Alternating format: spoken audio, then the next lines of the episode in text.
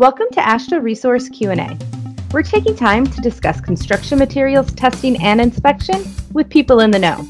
From exploring testing problems and solutions to laboratory best practices and quality management, we're covering topics important to you. Now, here's our host, Brian Johnson. To continue our discussion on the innovative project using recycled materials on an asphalt roadway in Hawaii, I've invited Jon Young, the executive director of the Hawaii Asphalt Paving Industry, or HAPI, on to talk about his involvement in this partnership. Welcome to the podcast, John. Thanks for having me. Before we get into too many questions about this project, I think it would be good for people to get to know HAPI a little bit. Can you tell us about your organization? Sure. We uh, represent the paving contractors and contractors that do paving treatment. Part of my background is design, so we wanted to include the designers because we feel that you need a good plan in order to do a good project. You know, bad plans, no matter how good the contractor is, it, it's just not going to come out good. Over the years, we've encouraged consultants to feel free to come and ask us questions. And of course, if I don't know the answer myself, I have enough resources out there to answer their questions. And we have about 80 members now. It grew from 25 when I started 11 years ago to 80. So that's a pretty good increase. Wow. And your members are paving companies? Yeah, so the main members are the act, what we call the active members, and they are asphalt producers and um, binder suppliers. So we have one binder supplier as a member and seven producers.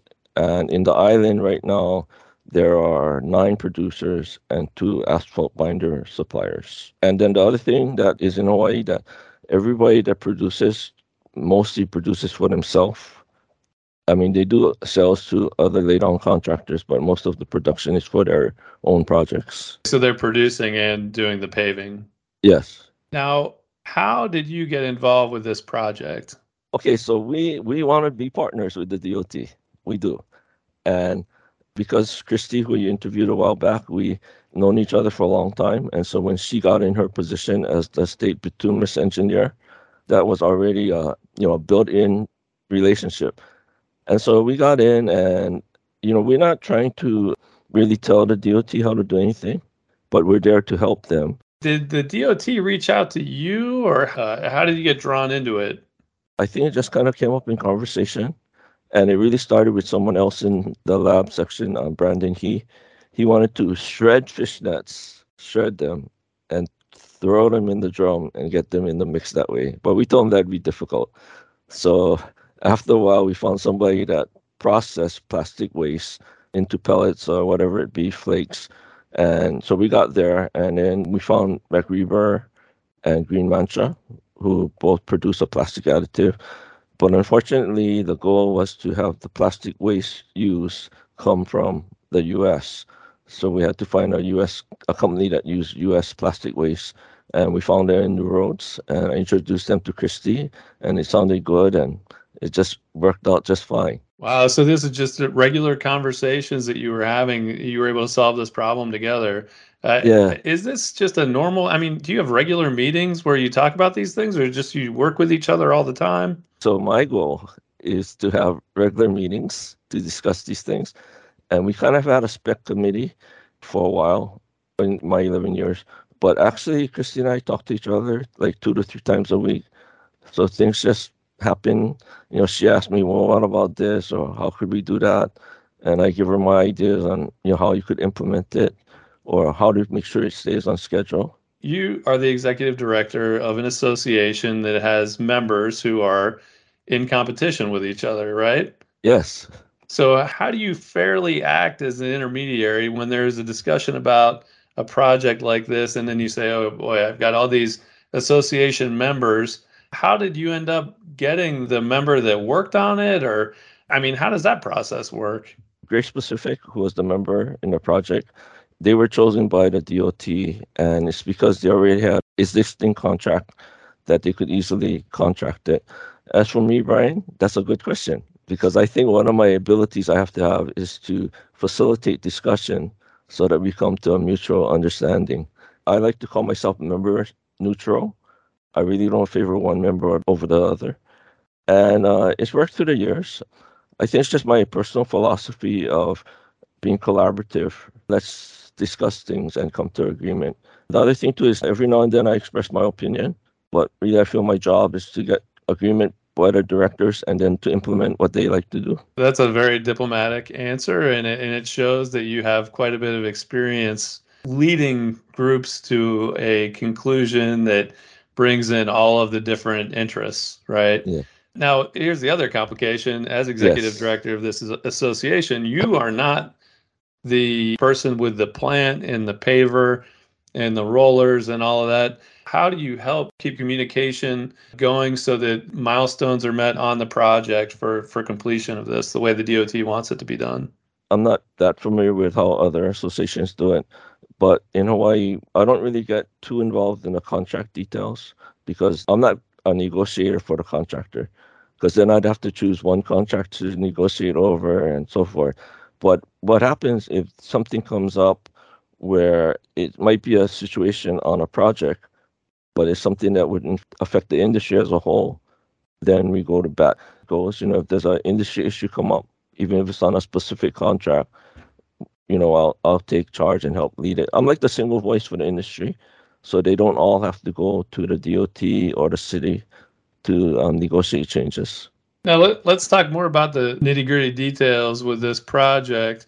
What kind of feedback did you hear from the paving contractor about working with the material? I think they found it to be about the same. And just looking at the work going down, it, it did look about the same. You didn't see like any more smoke coming up from the pavement or anything. In fact, you probably, if you didn't know they were using plastic additive in that mix, you probably wouldn't have known the difference. Wow, that's impressive. I did see a couple news clips on it, and they took videos of the different people working on it. it and granted, Yeah. it was after it was paved, but everybody looked pretty satisfied and happy. You know, they had like Yeah. clips of the workers driving in the truck or the people working on the paver, and they all seemed fine. I mean, they, they well, of course, it was. I'm sure they, if somebody didn't, they probably wouldn't have put that in the news clip.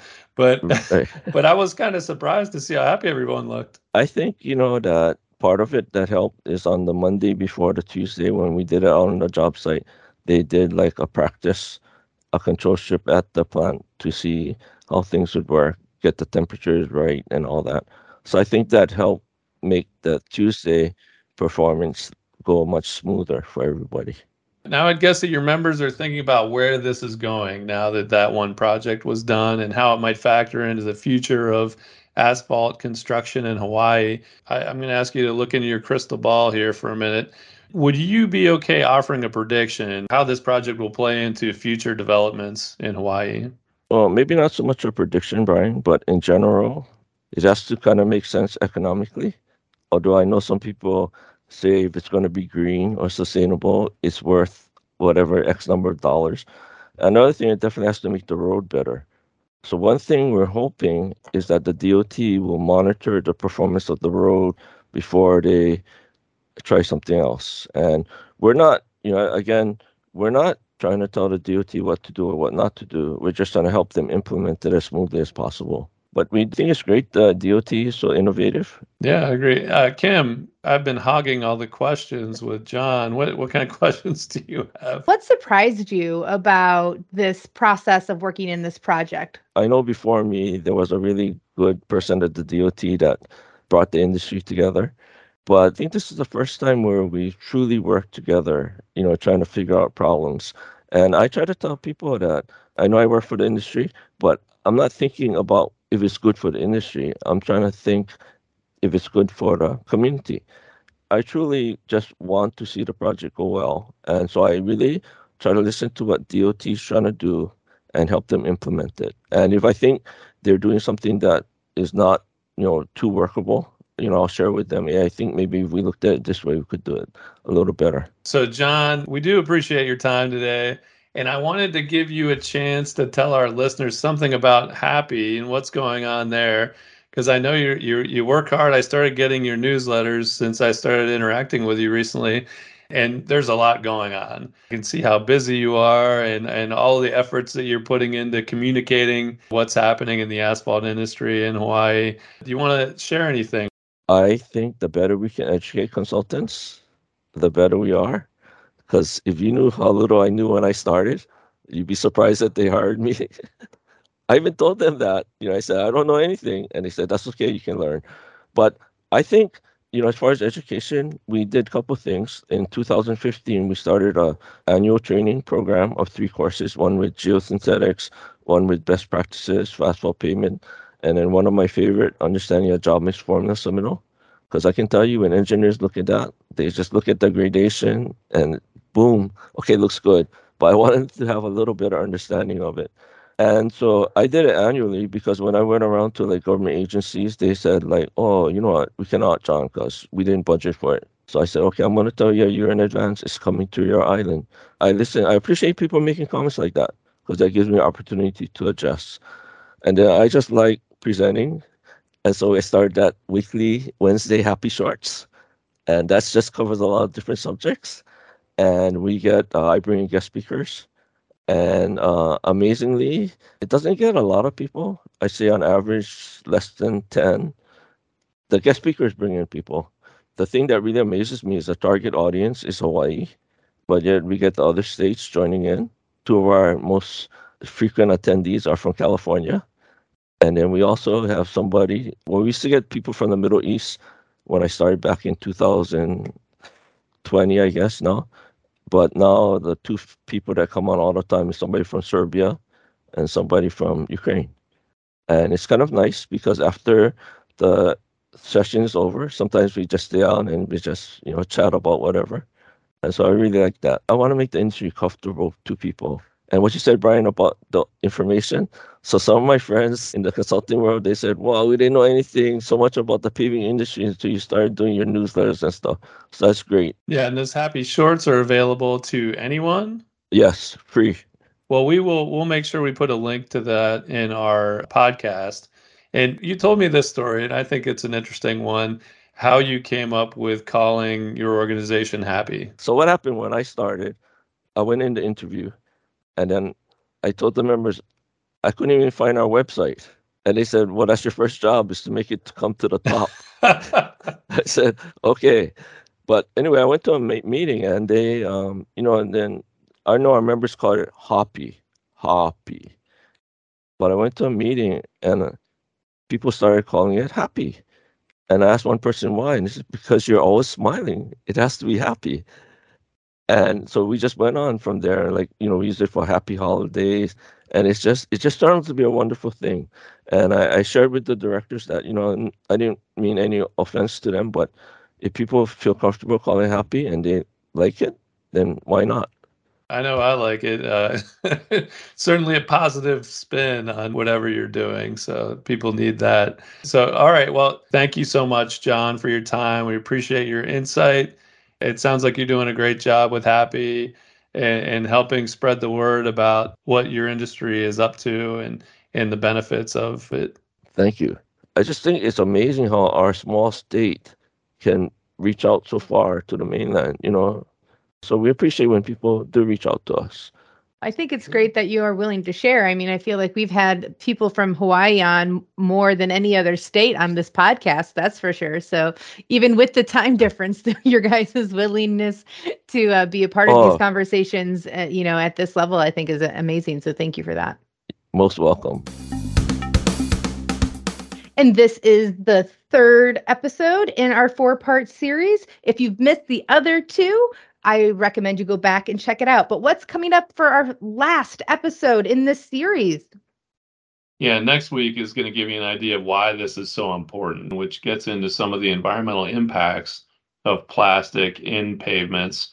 We're going to talk to Dr. Jennifer Lynch, and she's going to tell us about some things you may not have known about plastic debris and road debris and what kind of tests are conducted and what the impacts could be. So stick around for that one next week. Thanks for listening to AASHTO Resource Q&A. If you'd like to be a guest or just submit a question, send us an email at podcast at aashtoresource.org or call Brian at 240-436-4820. For other news and related content, check out AASHTO Resources social media accounts or go to aashtoresource.org.